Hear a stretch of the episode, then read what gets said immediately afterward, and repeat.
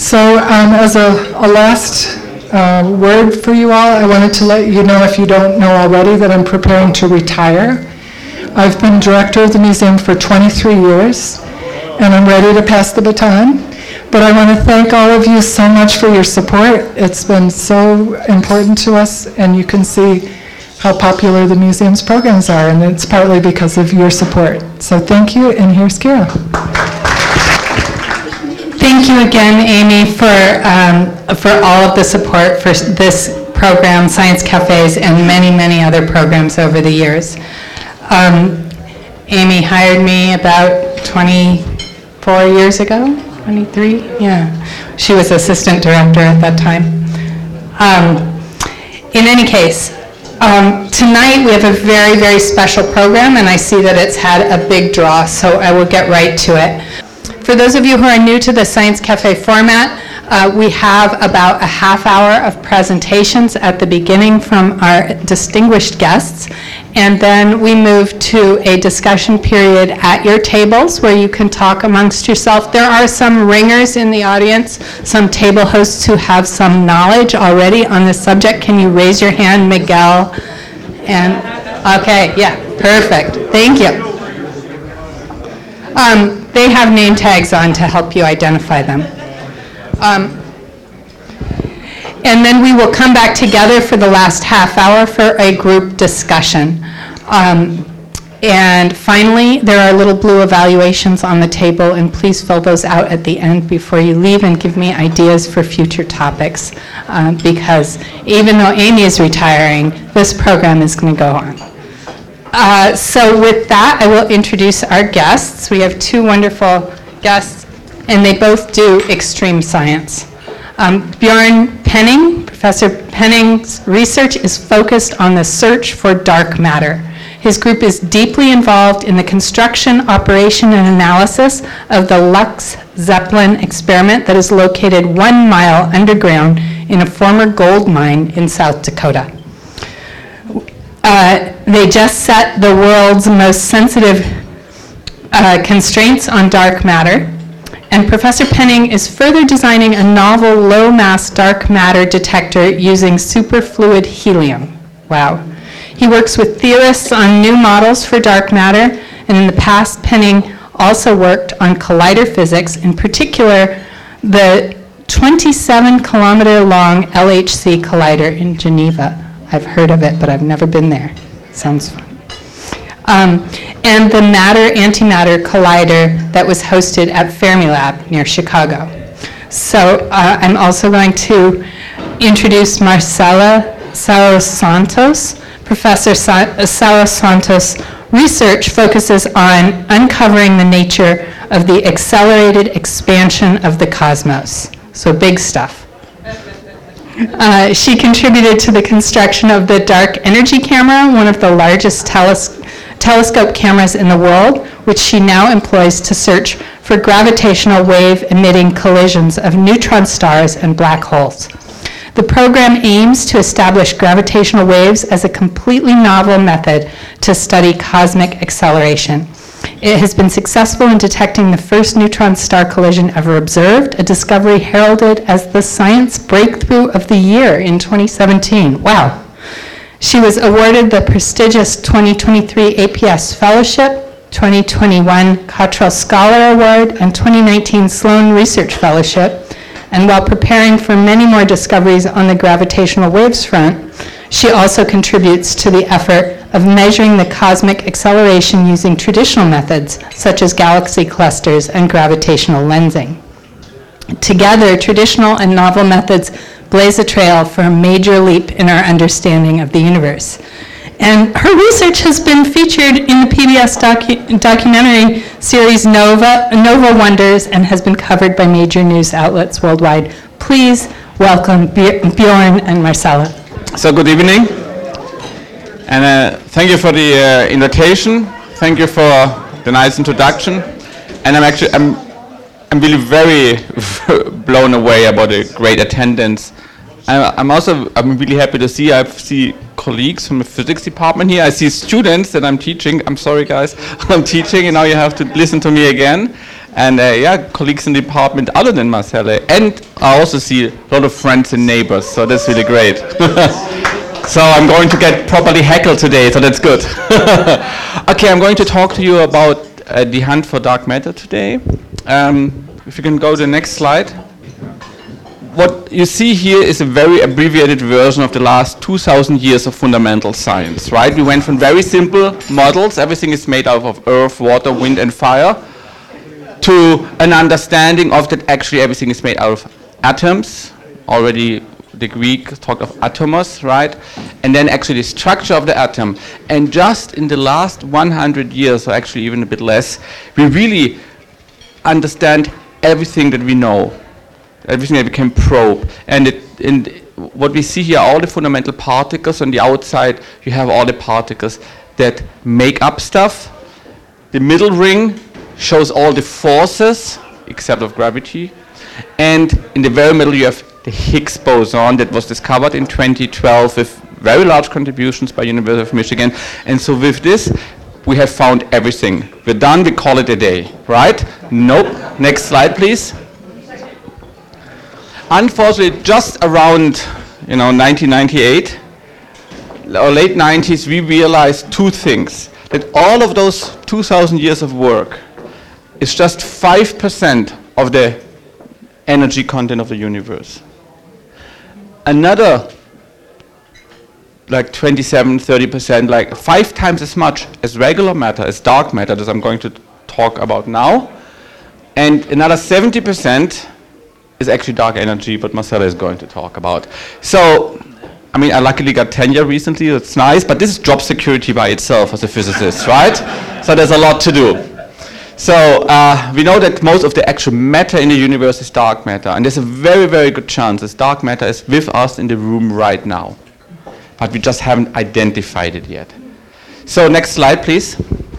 So there are plenty of plenty of observations about what dark matter, uh, how we see, how we can see dark matter. Dark matter is the, we can see it in the very early universe. When the universe froze out, became transparent shortly after the Big Bang, we see the ripples of dark matter there we see dark matter in the present universe. We see it in the orbital mechanics of galaxies. Stars further out move faster than they should be because they're being dragged by dark matter. But the local density is actually very small. This local density is, is about, in, in scientific terms, about half of a proton per, Uh, even less, 0.4 G, GeV per cube meter. So it's like half a proton per cube meter. It's a tiny amount of mass. So in the entire world, this is the other dark matter, on the entire planet, the amount of dark matter is about five pints, right? the entire dark matter in the solar system corresponds to a small moon. But you see already from five pints to a small moon, even a small moon is big, right? Because universe is so big and so empty. And everything that is empty is being filled, like, like our atoms are mostly empty space, right? It's filled with dark matter. What we know today, and really from observations going all the way back to the early universe and today, things that we see locally, if you call our galaxy local, locally, to a, and then also the growth of galaxy, the structure of the universe, these superclusters. Everything can only be explained with dark matter. And we know that dark matter is essentially like a giant bath, like a dark matter fog or halo, we call it a halo, surrounding our galaxy. And even this artistic rendering is not correct in the sense that it's much, much bigger. So galaxies are 10 times larger than they appear to us to the visible eye because of the dark matter, but we cannot see it. It's invisible. That's why we call it dark. So next slide, please. And it's not like just some esoteric thing that we do to get grant funding or so, but there's actually real implication. I mentioned that at the very early universe, we see the ripples of the dark matter, and what we see here is a rendering of, if we look at this, what we call the surface of last scatter, essentially at the last part of the Big Bang that we can see, we see tiny fluctuations, like ripples in a pond when you throw in, throw in uh, a stone. There's a ripples in space-time. And where there are these ripples, there's more gravity. And then we see how then over the eons, this gravity, this gravitational wells attracted first hydrogen, hydrogen formed the first stars, the first stars burned, blew up, created more stars, created the heavier element, that we are made of, right? And then in, eventually formed modern galaxies and planets and everything. And this has all has been seeded by dark matter at the beginning of time. So it's truly important for our existence. So next slide, please. So I could speak about this for an hour, what we know, what we don't know, but what we, but to summarize it, what we know it, it's a very, very rare process. Dark matter, a billion dark matter particles could stream, stream through us right now, and we wouldn't feel any interaction except of maybe once in a while. Similar like neutrinos, you might have heard about neutrinos. Neutrinos statistically can pass through a light year of lead. But once a while, one will get caught, so we need ultra-sensitive detectors. And because we have some idea about the density of dark matter, and we have some idea about, from this orbital mechanics, how fast dark matter is, we know that the energy signatures are very faint. So we have to build detectors that are the world's most sensitive detectors, and at the same time, being the world sensitive, we shouldn't be distracted by all the natural radiation around us. So we do this by essentially building them very, very deep underground. So next slide, please. So this is my ex uh, my uh, experiment.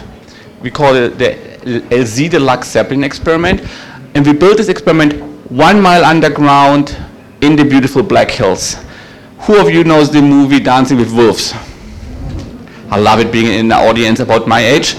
Finally, I'm not the only one. If the students, it never works out. Sorry, guys, that's your fault. But they never look at me. I make my jokes. They're like, what? So, so just it has been filmed there, just around the corner there. So it's a beautiful area. I love going there. And one mile underground in a former gold mine, we built this experiment. Why do we so deep underground? because some of the highest radiation, higher than even the radiation we can create at the Large Hadron Collider, comes from cosmic rays. And the cosmic rays are constantly raining upon us. Right now, you stretch your hand out, you get one million per second going through your hand. And by going one mile underground, we can get away, our indicators with those lines, we get away from the muons, at least from most of them. Only one in a billion will make it all the way down there. And in addition, we built the entire experiment out of the cleanest, and with clean I mean a radioactively cleanest materials possible. As you know, you, when you buy your house, you make you check it out for radon. Right? Radon is everywhere. Radon is radioactive. Every heavy metal has been baked in a supernova or neutron star merger. Marcelle is going to talk about this. So there's trace reactivity, and we source our material particularly for radio purity. Next slide, please. So going underground, this is a very uh, historic place for good and bad reasons. Historic in terms of the U.S. history, historic in terms of uh, Native Americans, but also for science because the famous Ray Davis experiment has been uh, has been set in the very cavern of our experiment. And a piece of that experiment is actually a small piece on exhibition in, in, in, the Science Museum right now, together with a much bigger exhibition, we'll come to this. And you see me here on the lower right side. This was just before I became father, so I looked much younger and much, not happier, but much younger. So, but yeah. And when you go underground, you, you're like, you know, you, you like a, dressed up like a miner. It's not a Halloween costume. It's, it's a mine, right, where they're actually doing excavations, etc. So next slide, please. This experiment consists of two parts, the primary dark matter target and then an outer veto detector. Because at some point you cannot build, you cannot get material which is perfectly clean. And even if you're perfectly clean, once in a while a muon will make it through. Or once in a while a muon will manage to, to penetrate all the way one mile deep and kick out a neutron and create radiation. So we built a second detector, an outer detector, which is there to detect everything from the outside, because dark matter is so rarely interacting, you would expect it only once. And if we see something in the inside and in the outside, we reject it. This is one way we call it active background control. And everything on the outer detector, we have a big footprint in both, but particular in building, everything on the outer detector essentially has been built by uh, here, my group here at U Michigan. Next slide, please in terms of, I want to give you some idea about the radio purity. Bananas, they contain potassium, and potassium is radioactive. So about 15 becquerel, so 15 radioactive decays per second of a banana. That's not a lot. It takes a huge amount of bananas to actually measure this with regular detectors. Our target purity that we have is what we call 2 microbecquerel per kilogram. This corresponds to 1 over 3 quarters of a million bananas. This is how clean we are in banana equivalent units. And when we built this experiment in the clean room, we, we did so much cleaning all the time. So much. I'm really traumatized. On the other side, sharing houses in, in the Black Hills in the winter with, with colleagues and friends that are all just cleaning all the time. Even in a, in a flat chair, it's very clean. So that's a good thing. So next slide, please. So just a few pictures of the detector. Of course, now it's running. This is the central dark matter detector. We call it a time projection chamber. Um, this is a technology in which we are able to distinguish different types of radiation based on these noble liquids, a liquid xenon. And it's actually, because it's so ultra clean and ultra pure, we see here on the, on the right, we see uh, some of the components which are light sensors, which looks like an insect eye. These are photomultiplier tubes, and in, in real life, it's really beautiful and big and clean. But this entire thing is submerged in liquid xenon. Next slide, please. Four years ago, we, we built this over several years on the surface in a clean room, cleaner than any surgical theater, cleaner than most chip industry even uses. Then we hung it on beneath uh, the cage on an over one mile drop. There you have like years of your life, millions of dollars hanging on a cable a mi- mile down. We brought it down in the drive and shafts. We pulled it out. You see in the upper right, and then on the lo- lower right, we pulled it into the final hall. And this shows you what actually sets the final dimension of the experiment. It's like, what's the biggest we could, got, we could get through without having to excavate more? And actually, this, the gentleman at the very right side is also a former U Michigan graduate student who's one of the leading persons at the experiment. He's now at Berkeley. So, next slide, please. This is then the experiment being put into the cryostat with Charles, one of our engineers. Next slide, please. Then we built this outer detector, and I love this picture because this, except of the tanks in the middle, everything here my group built. And this is the outer detector, which then gets rid of all of the backgrounds and really manage, enables us to get quite a bit more clean. Next slide, please. So how does this look like?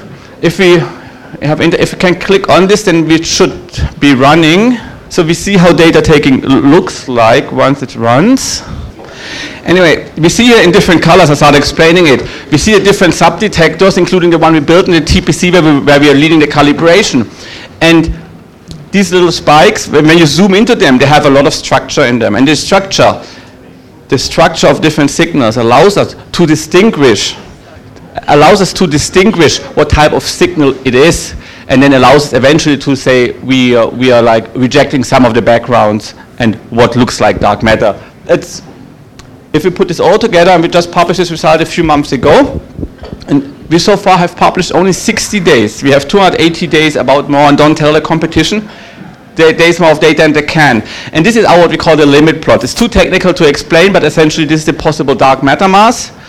On the left is the cross sections, means how small, how faint is the signature we're probing. And everything above the line is excluded. So what matters is the number that we set is if a hydrogen atom would be the size of the sun, then we would be able to see something as small or faint or light as a hydrogen atom. So this presently is the world's most sensitive experiment and the world's most cleanest place in terms of radioactivity, or maybe, maybe even the universe is one because I don't know any aliens, but they might have something much better. Okay, next slide, please we can do much more having such an ultra precise detector. You can do many, many more things. For example, instead of only looking for dark matter, the cosmic rays that manage to penetrate one mile of rock are very interesting by itself. And one of my, peer students is working on that. We're having novel types of dark matter searches. We, have, we can look for very interesting nuclear physics. Miguel is actually working on something like this, looking for very rare decay, which might explain the matter-antimatter symmetry, neutrinoless double beta decay in, uh, in these detectors. We can do supernova physics, multi-messenger, multi-messenger astronomy, you can hear more about this, and a whole bunch of very, very interesting things. Next slide, please. and coming to an end. One thing I want to point out, and also say thank you to Amy. Amy helped organizing a wonderful art exhibition with a little bit of dark matter attached, where an artist, Professor Gina Gibson from the from that area up there, the Black, uh, Black Hills State University, brought art here. And if you go to the Science Museum, I, I think it's on display for another about two months or so, then in the exhibition space, you see one room about the experiment with pictures and, and, and part of the equipment and things like that, and, and two much bigger rooms and much more interesting with the art that uses parts of different scientific equipment, etc., etc., for this type of science, uh, for, the, for, the, for the art. So really interesting to see. So final slide, please. Okay, so much about dark matter, and I think I took too much time, but now Marcelle will take over and tell you about dark energy, which is much more than even dark matter. Thank you so much. All right, thank you everyone, and uh, thank you for coming. All right, so we are going to talk about the largest part of the pie, right? The cosmic pie um, that uh, we use to describe the components of the universe today. Maybe I should say here for, for this.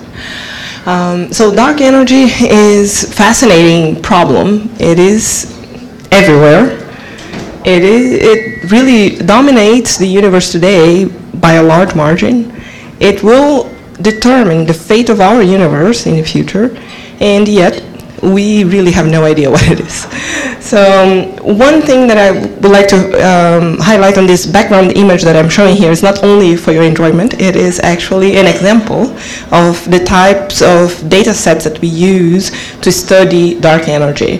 So what you're seeing here are galaxies, and the idea here for the non-astronomers in the room is you can imagine something like this, is if you each of you, brilliant people, uh, considers yourself a star, the collective of people around a table would be, say, a galaxy, right? So in the case of our own galaxy, for example, we have billions or tens of billions of stars in it, okay? And so what we're looking at here, the fuzzy blobs that you see, are galaxies about the size or, you know, some of them even bigger than our own. Our galaxy is very average size, uh, to be honest. And um, a few of the um, sharp point-like dots, those are stars that are in the foreground. So those are stars in our own galaxy that are on the way between us and uh, those distant ones, okay? Uh, the equivalent here would be, you know, your neighbor uh, star on the same table versus a colleague at the other side of the room, okay? Most of the time we cannot resolve individual stars in faraway galaxies. We see the fuzzy blob there. But we can infer uh, how big they are and a number of physical properties by studying them and analyzing those images in great detail. Now, what we are seeing here is the luminous matter. All of this light that we are seeing is made out of the 5% of the pie. Okay? So most of it is really, uh, is really dark. And our challenge is try to infer what is the nature of um, dark energy, something that we don't see, uh, using uh, observables that are made out of only uh, a small fraction, 4 or 5% of the total. That is the, uh, the idea. So let's go to the next slide and try to uh, clear our jargon here, because oftentimes people say like dark matter, dark energy, dark black holes, and so on. What's the difference, right? And wh why, why do I care? So the main difference to um, keep in mind, at least for the purpose of tonight's discussion, is that um, dark matter behaves other than it is dark. So dark here is a, a, term that you could replace in your mind with invisible. So dark matter will be just like regular matter, but invisible. It doesn't show up in that image that I, that I showed to you before, but it behaves like matter, just like everything else, attracts gravity, etc., and forms clumps and so on, okay? Dark energy is another beast.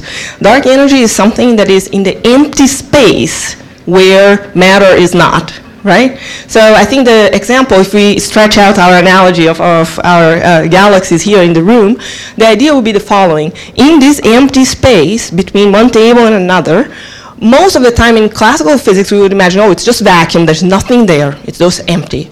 Okay. In this context here, we are saying that's like, no, it's not really empty. That empty space, there's some energy associated with it. And that energy makes the space expand.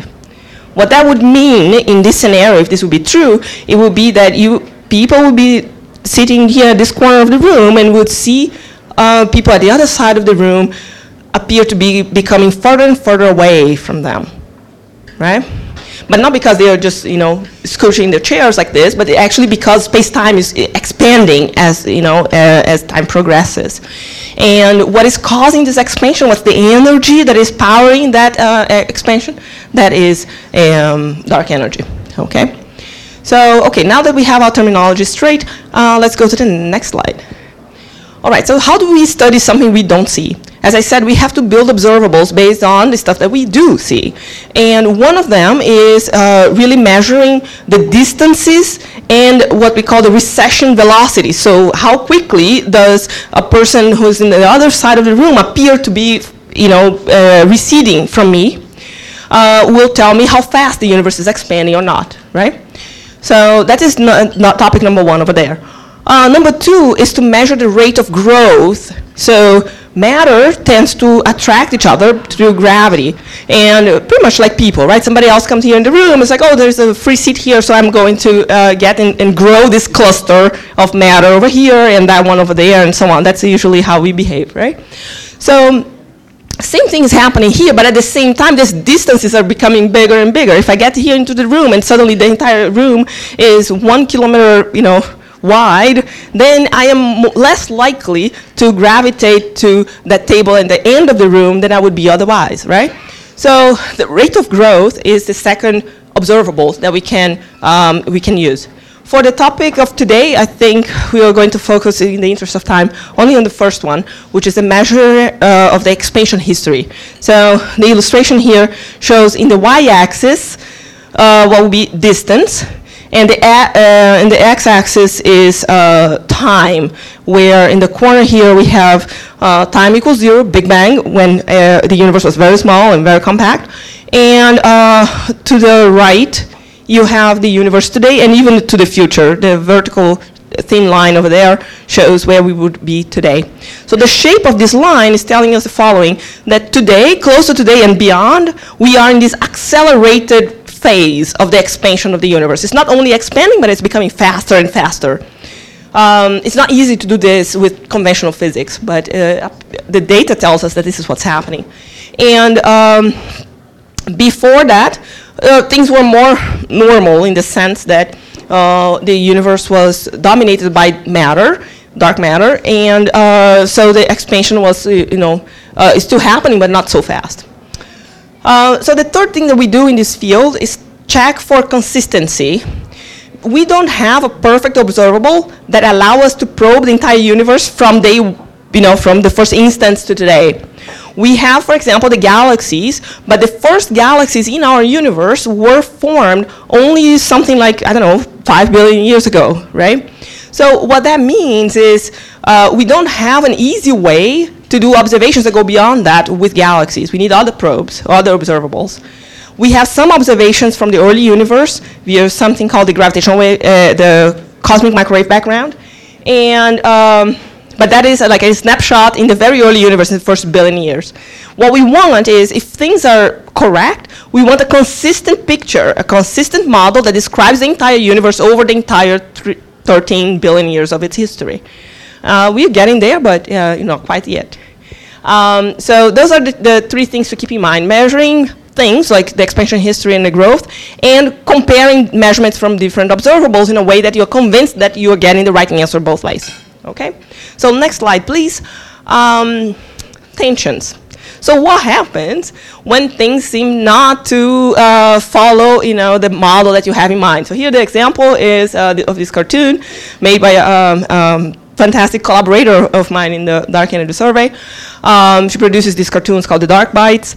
And um, so the idea over there, if you squint a little bit, is that say you have a model for what dark energy is. In this case, the model is a duck. Um, and uh, you're going to collect data, for example, from the galaxies and from some nearby stars, etc. And this will be, imagine a scenario where you've never seen a duck before, but you were, I don't know, mailed pictures, some pictures of uh, the nose, some pictures of the foot. You would look and you say like, oh, this looks like a duck, right? So the, my mental model and the data are consistent with each other. Looks like we are on the right track. Now, what is happening right now is that we have some data sets that seem to be inconsistent with that.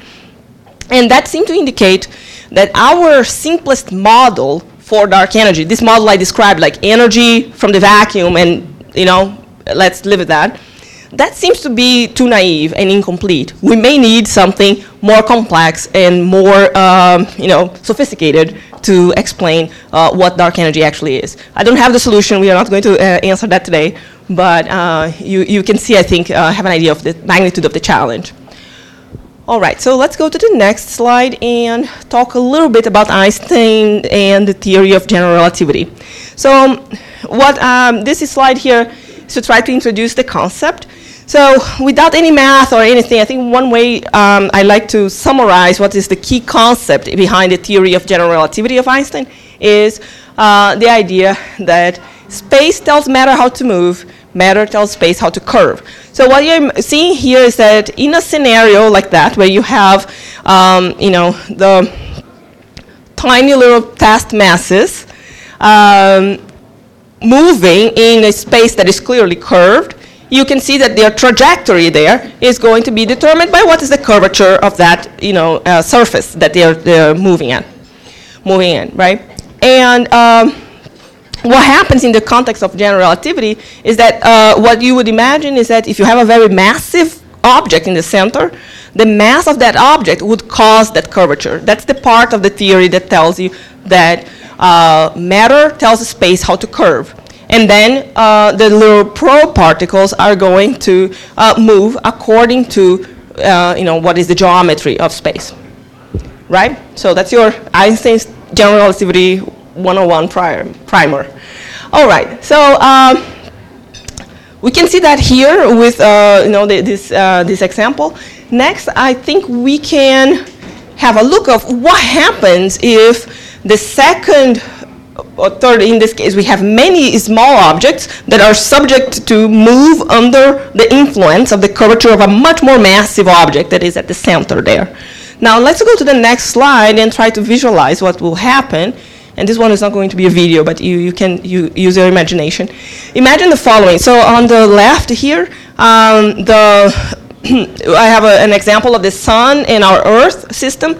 We can imagine that our Earth orbiting the sun is following the path of the curved space-time because the sun is very massive and creates a curved space-time there for, uh, for us to, uh, to travel upon. Now, if instead of a system with very uh, different masses like that, we had a system with two, um, for example, neutron stars with masses similar to each other, then the, the, uh, the curvature will be perturbed by not only one object, but both of them, and they will combine with each other. So more than that, when they are orbiting each other, this movement will be periodic. And so what you're going to have is uh, something that are perturbations in space-time that are periodic. So this is a typical signature of waves. So those are the gravitational waves that have become uh, a topic of uh, you know so much uh, excitement in the world of physics in this uh, past you know, decade or so. So gravitational waves are this, and you can see that it could be any massive object, any pair of massive objects orbiting each other will be producing gravitational waves. Um, but of course that these objects have to be very massive for those gravitational waves to be appreciable. Now, okay, so these waves are there, they exist. How do we detect them here on Earth, right? So the next slide should show uh, what type of antenna we need what type of antenna do we need to detect them? Uh, this example is one of the two um, antennas from the LIGO um, system. And the idea here is the following. As the waves travel through space and time, what do they do? They make deformations in space. So those deformations means that if I had something that have a standard length, my arm here, uh, and gravitational waves are going through me, what will happen is that the distance between uh, the tip of my hand and my, my body is going to change according to, according to the amplitude of the waves that are traveling through me. Okay? Now, this amplitude change is very small, so you better have a very long arm in order to get something appreciable. And that is the idea with the LIGO detectors that have four kilometer arms, right? And um, it's a very, very sophisticated marvel of engineering and that um, I think it's, uh, it's really exci- exciting and fascinating. All right, so these detectors, uh, there has been an investment by the community over decades to make them sensitive enough to gravitational waves at cosmic distances, you know. Uh, but only in 2015 uh, that limit was achieved. And so right now, these detectors are operating and detecting signals from merging neutron stars, merging black holes every day or every week, basically. So let's go to the next slide. Um, in my case, so gravitational waves are exciting and fun on their own, and I think that even if you're not interested in dark energy, you, you know, you're probably excited ab- about them anyway. But let's say that we are interested in dark energy specifically, then so what? You detected these gravitational waves, how do they help me with my problem, right? The idea here is that there is a very, very neat property of gravitational waves, which is uh, the shape of the waveform that is captured in your detector. That specific pattern of the wiggles that are uh, drawn here in this cartoon, they are characteristic of the masses of the two objects involved. So if you analyze that well, you can recover what are the masses. And if you know the masses, you know the amplitude. I said it before, that you have to have objects that are very massive to generate uh, waves that are you know, of high enough amplitude to be detected, or loud enough in the jargon that people use in the field. Um, so it's the same here. And you can reconstruct the masses, and with that you know what's the intrinsic amplitude. You compare with the amplitude in your detector, which is my L-shaped um, detector there cartoon and voila, you have the distances. And as I said, we want to measure distance as a function of uh, recession velocity over time so that we can map out the history of expansion of the universe. So this is a very clean, assuming only general relativity, it is a very clean way to detect distances to objects far away. I tell you, as an astronomer, detecting distance to cosmic objects is not trivial. It's not an easy task. Uh, you can imagine, for example, yeah, I, I, think I'll save that for questions and discussion later. We can, we can talk about how, how, how difficult that is uh, later on. But you can see how, how we can use this gravitational wave event for distances, and this is precious and something that we really want to do. So, uh, very good. So, we are here. We are in a in position to make these detections because these gravitational wave experiments are there.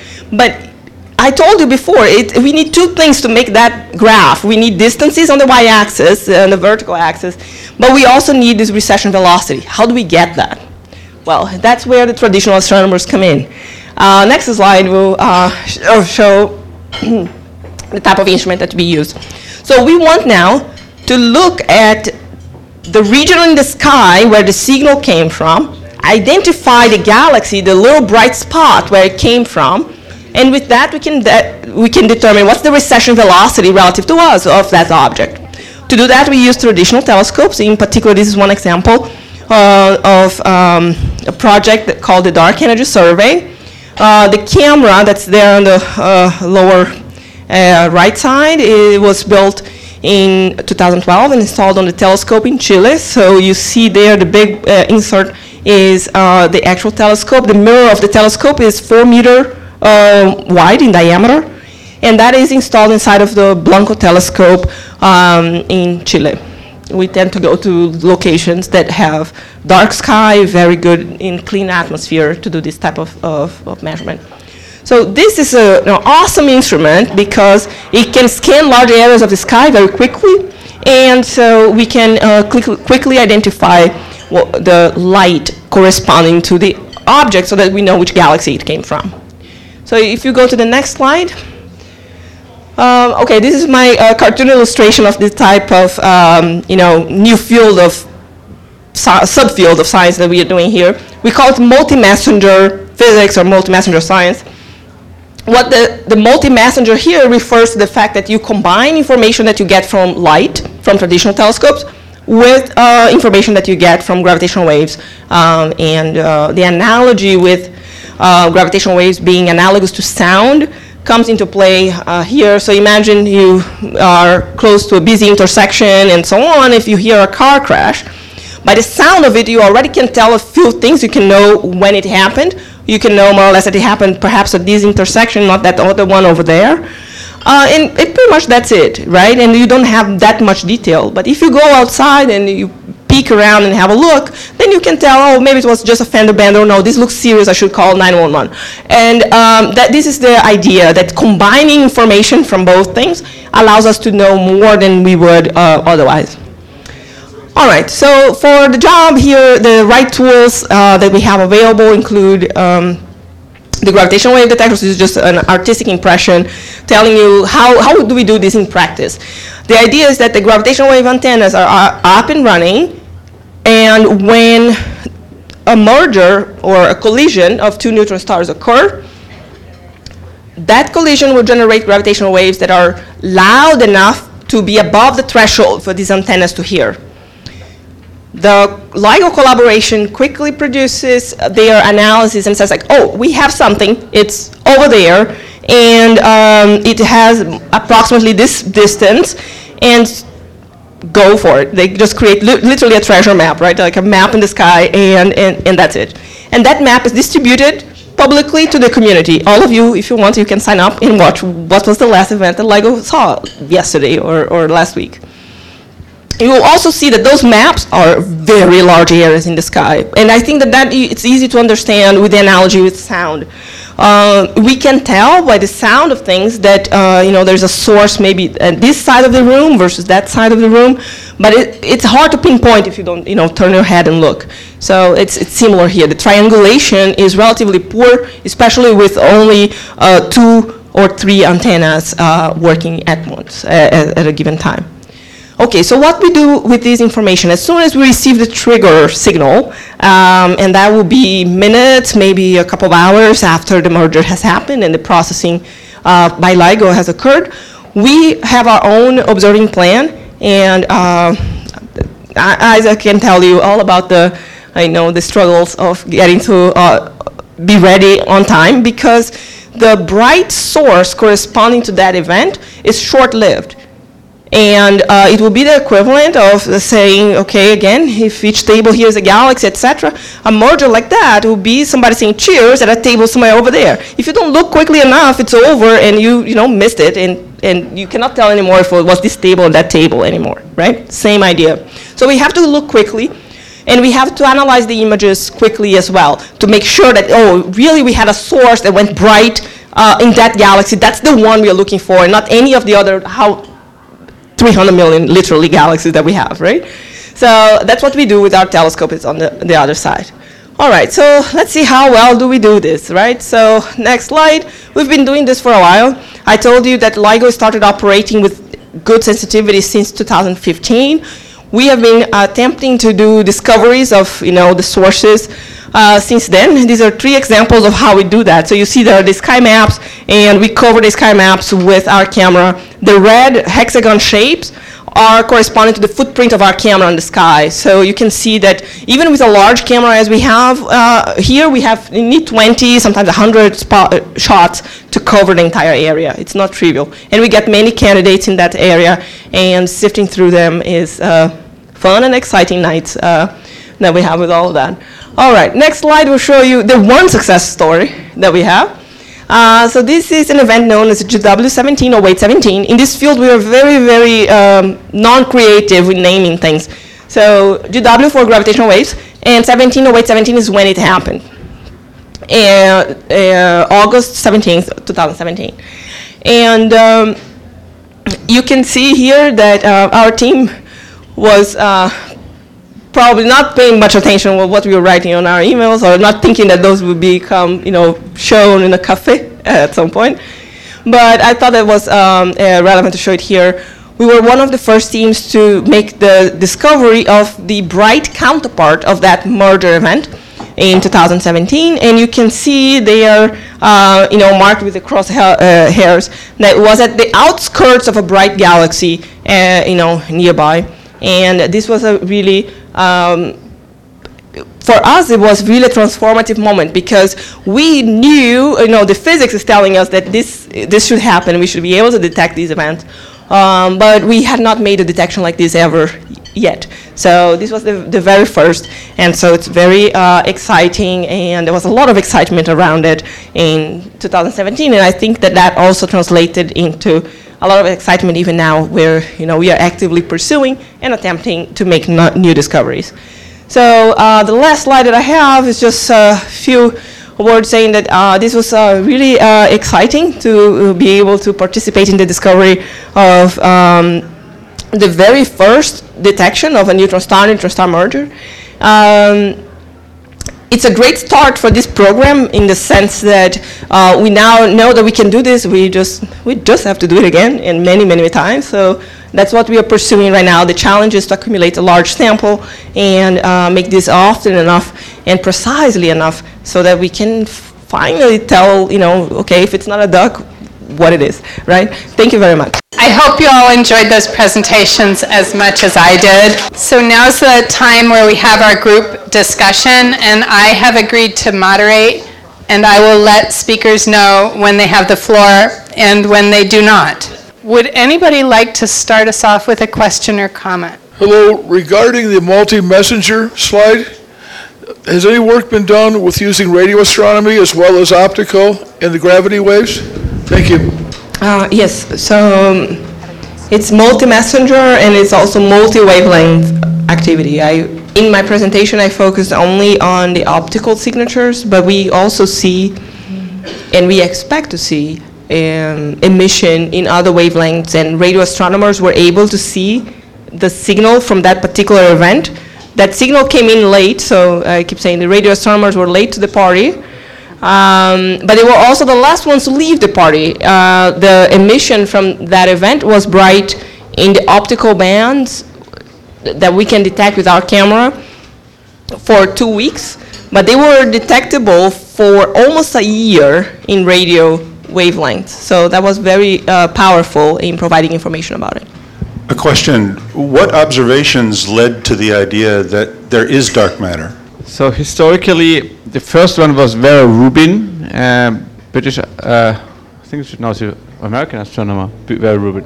Um, one of the great slides of the Nobel Prize Committee not giving it to women, who uh, detected that as you usually as you what you would have if you would look at the velocity of all the planets, it would follow a very strict one over r squared law. It's just you know just basic gravity. And you expect the same everywhere, and everyone's like, yeah, whatever, it's just happening. But she noticed it's straight, straight up. And so for a long time, people were like, well, this is just astronomers, you know, they're like pi times, you know.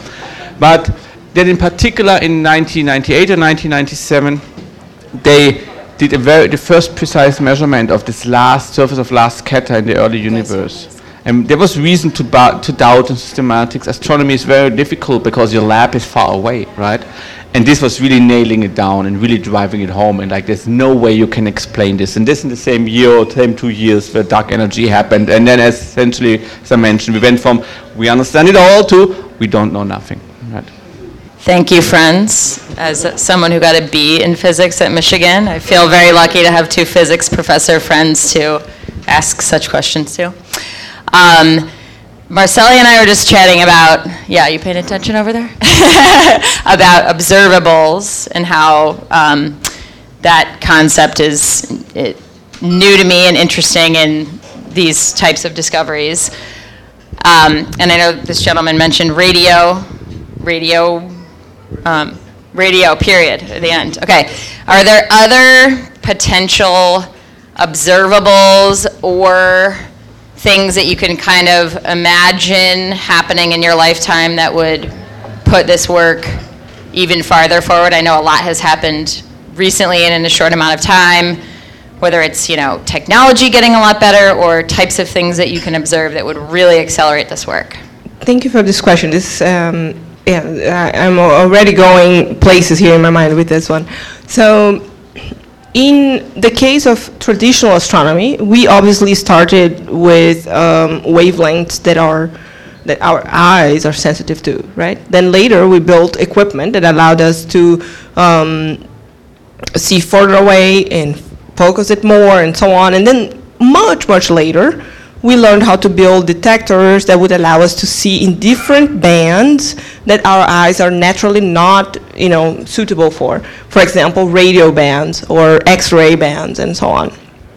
Every time that we made uh, progress in these, um, you know, technological advancements, we opened what people call a new window, you know, into the universe. We saw new things. We learned about new structures, new classes of objects that we had never seen before. With gravitational waves, it's something similar. We knew via the theory, as long as the general relativity from Einstein works, we know that gravitational waves have to be there.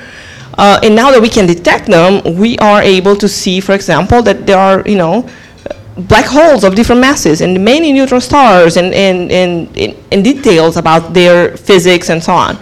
Now, the LIGO detectors, they are sensitive in, within a band as well. So you can imagine that in the future, we are going to have other gravitational wave detectors that will be sensitive to gravitational waves in different frequencies. And I don't know what that will bring, but uh, this will be awesome. So I'm looking forward to that. Yes, thank you. Uh, this was a question that was raised on our table, um, and that is, this research is so fascinating and such, but how do we apply this knowledge in our daily lives? How, what can we benefit from it from our, in our daily lives? Not at all. but you could have asked the same question a hundred years ago and say, so great, you have this thing called transistor. Who gives a crap? You know, and now our economy is running off it. You know, first time Wilhelm Röntgen put his hand, actually his wife's hand. Dude wasn't a good husband. Beneath, you know, beneath uh, uh, the radiating zinc Pechblende in German and and and the uh, the photo plate.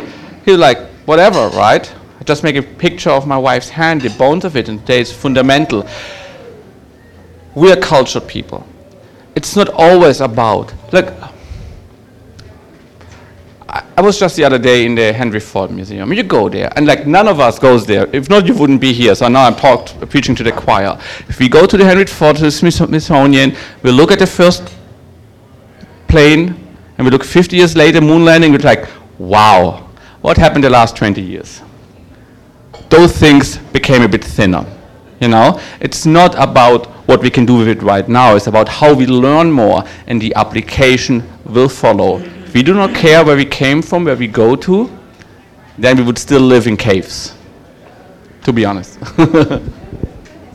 Thank you for wonderful presentations. Um, I'm wondering, so huge uh, expanse, you know, in terms of where you can identify using LIGO what part of the sky it looked like, you know, 400 square degrees or so of sky. Um, and I'm guessing that you must have some way to identify the optical transient uh, in terms of knowing that, you know, how it, that it fits the neutron star collision model. Um, how, how long do you have to do that with all of that space? And will, like LISA and other gravitational detectors, help narrow that down a little bit? the analogy is like the needle in a haystack, right? So we have in the sky many bright objects, and we want to find the one bright object of interest in, in that. So um, our ana- analysis pipeline, it takes into consideration what we know of the physics, that we expect it to be this bright or this color and so on. So we take that into consideration. We also know that there's a lot of uncertainty on those models, so we tend to be more inclusive, you know, so we better err on the side of caution and include more things that later we reject than uh, reject completely, you know, and, and throw away, uh, you know, the, the signal.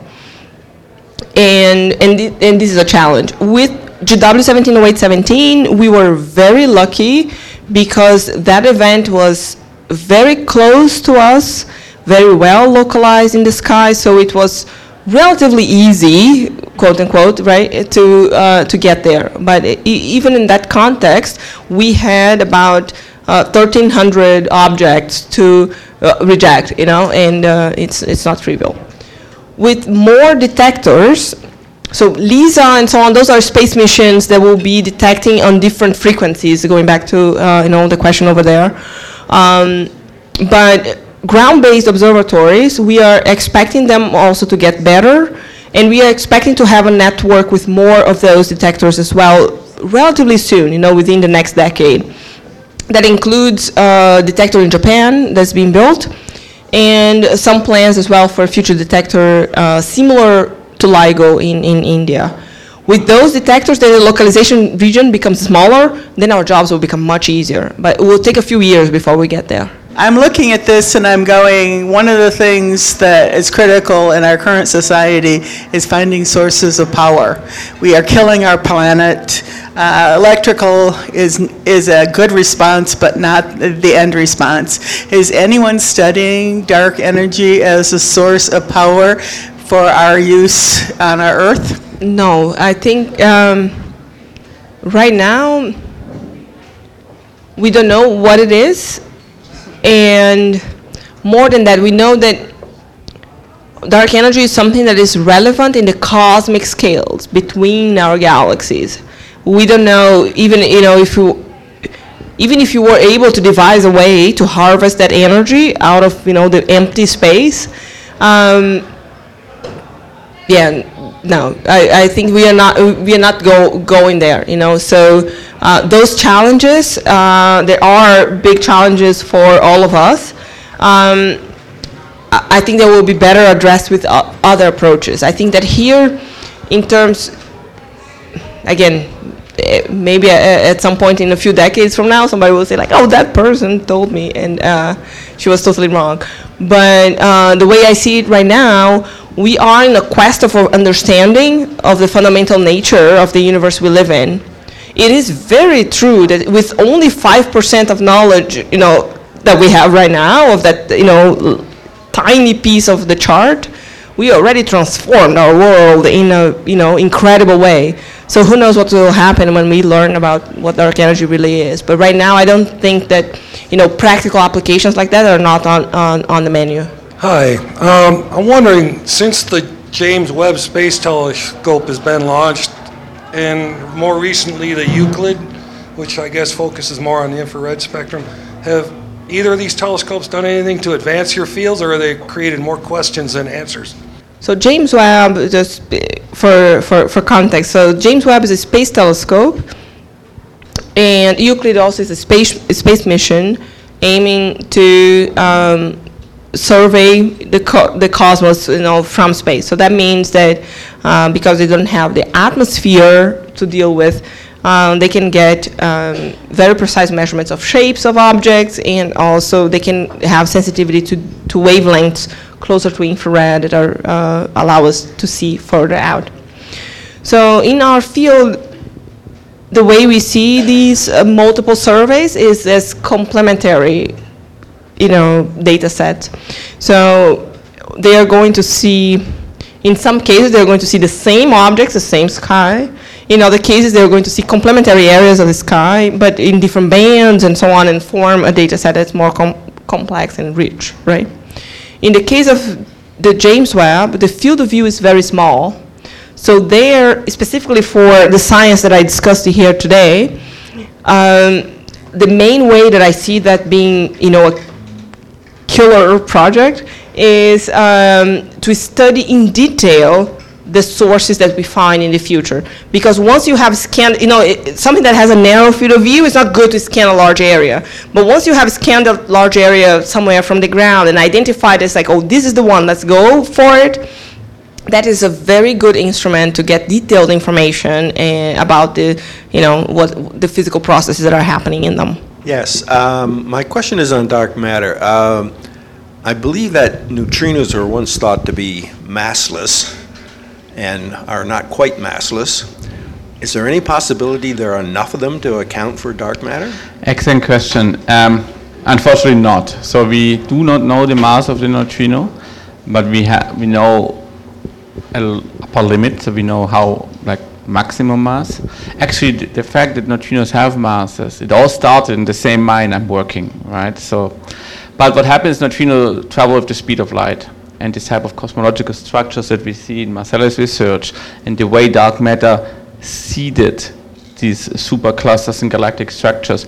If dark matter would be with the speed of light, it would sort of draw them out and wash them out like, you know, like a wave across the sand washing out the structure. So we know it's not neutrinos. Actually, one crucial property of dark matter is that it's not moving with the speed of light. This is just a short comment, but in reply to the question about, uh, or the comment earlier about the practical applications of it, I just wanted to kind of reinforce the amazingness of using gravitational waves to detect things that are happening. Like, we all know, you know, we're seeing things, electromagnetic radiation with our eyes, and we can hear things. This is a completely new sense of detection in the universe that humans have just developed in the past 10 years. To detect vibrations in the space-time continuum, to see things is amazing and remarkable.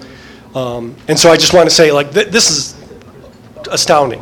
But, but, um, but my, just to kind of turn it into a question, I, I was unclear how exactly, what ways of s- using the gravitational waves help us see and detect dark energy? Okay. So I think I identified two pieces of your question, right? So on one side, I think the research we do is not inherently motivated by solving a practical problem. It's really motivated by um, fulfilling our curiosity as human beings, right? Now, on the path to that goal, we require and we do develop new technologies, new things. And um, one example that I uh, like to use is like we all have, you know, amazing little cameras in our pockets right now. And the technology to make them so good, so small, and so cheap, it, you know, in part has to do with developments that were made for astronomy in, in you know, in the early days. So, so there's that, right? There's that component. And gravitational waves in particular, I think that are a, a new area where, again, new technology had to be developed. The specifics of how that will change applications and so on, for example, in laser technology, computing technology, and so on, are some of those are already in place, and um, others I think we have not yet seen what shape and form that will take, right? But that is not the key motivation. It's not, you know, at least at least for me or, or for us when we are thinking of like, okay, we are we we want to do this project and we want to solve this problem. The motivation is the science, not so much that um, you know that component. Not that that component is not there, but it's not um, the key driver of the decision-making process. Thank you again so much for your talk. It was great. Um, so just like matter, we can't see like there. It takes many states: solid, liquid, gas, plasma, uh, and energy that we can't see, electrical, light, heat, and so forth. Uh, are there reasons to believe that dark matter and dark energy take on different forms? Yes, I talk about dark matter. So the thing is, of course, when we saw like something is happening different than we expect, the first thought was space rocks. They're just rocks in space we don't see. And then there are like maybe planets we don't see. But at the end, what we did, we have a full list of all possible astronomical objects and then particle physics objects and possible forces and neutrinos were long on the list. And we checked if it makes sense. You know what? Sir, Sir Arthur Conan Doyle, author of, J- of James Bond, no, it's the other guy, um, Sherlock Holmes, said in his books, he let Sherlock Holmes say, what, when you're looking for an explanation and you explain, you exclude all the possibilities, whatever remains must be the truth.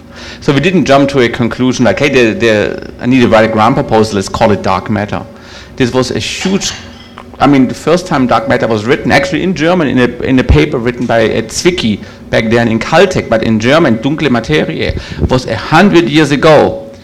And this paper has been cited like five times in the 1960s. And, and since the 90s goes up like crazy. It took 50, 60 years to exclude all this simple explanation. And this is why it's so hard to look for it. Because the low-hanging fruits un- are unfortunately gone and we haven't found it. And so we know now it's something that is not known to man, for sure. Again, on dark matter. It- Dark matter does not interact with anything except through gravity. And yet, in why, and it's spread throughout the universe, why has it not gravitationally coalesced into itself and formed one giant black hole in the past 13 billion years?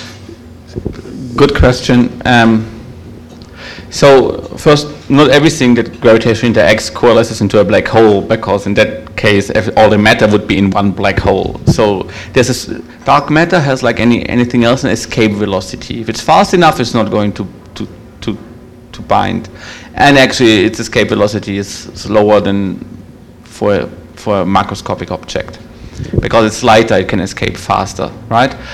Um, we actually, some of our dark matter searches are based on the idea that dark matter is coalescing a little bit. For example, in neutrino telescopes, we're looking for particular signatures of dark matter in neutrinos coming from the sun, because we would expect slightly more dark matter sitting in the sun than in Earth. There, so that's a, it's a co- correct thought, and we consider this, but there's escape velocity. So, thanks. Uh, Actually, I think I have a question, so it's going to be two questions, because in regard to dark matter, do, uh, do we hypothesize that, that dark matter interacts with space-time the same as visible matter?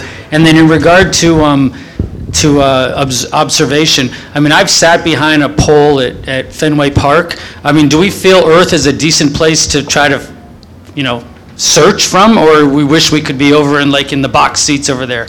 we cannot choose our vantage point, right? So we have to do uh, the best we can. Um, I have to say that compared to other galaxies we've seen out there, um, we're in a fairly good spot, you know. So many other galaxies have, you know, very active supermassive black holes in the center. We do have a supermassive black hole in the center of our galaxy, but it's quiescent to some extent. So it doesn't affect our observations so much. Otherwise, you know, it, it will be more difficult in other ways. So um, I feel like most of the time I don't think about that. We think about like, okay, how can we? Um, eh, for us, the jargon is like foregrounds, right? So whatever is the stuff that's between us and the signal that we want to get from out there, how can we um, handle it the best we can? And we actually have improved a lot in that direction uh, in the you know last few decades. But overall, I think our seats are okay. And then probably last comment about dark matter and space-time. I love it when it sounds like Star Trek right away. Um, so one of the primary ways we can see dark matter in the present universe is via something called gravitational lensing. And so we know dark matter follows space-time and general relativity. Yes, it does interact with it. Thank you so much. Have a good evening, everyone.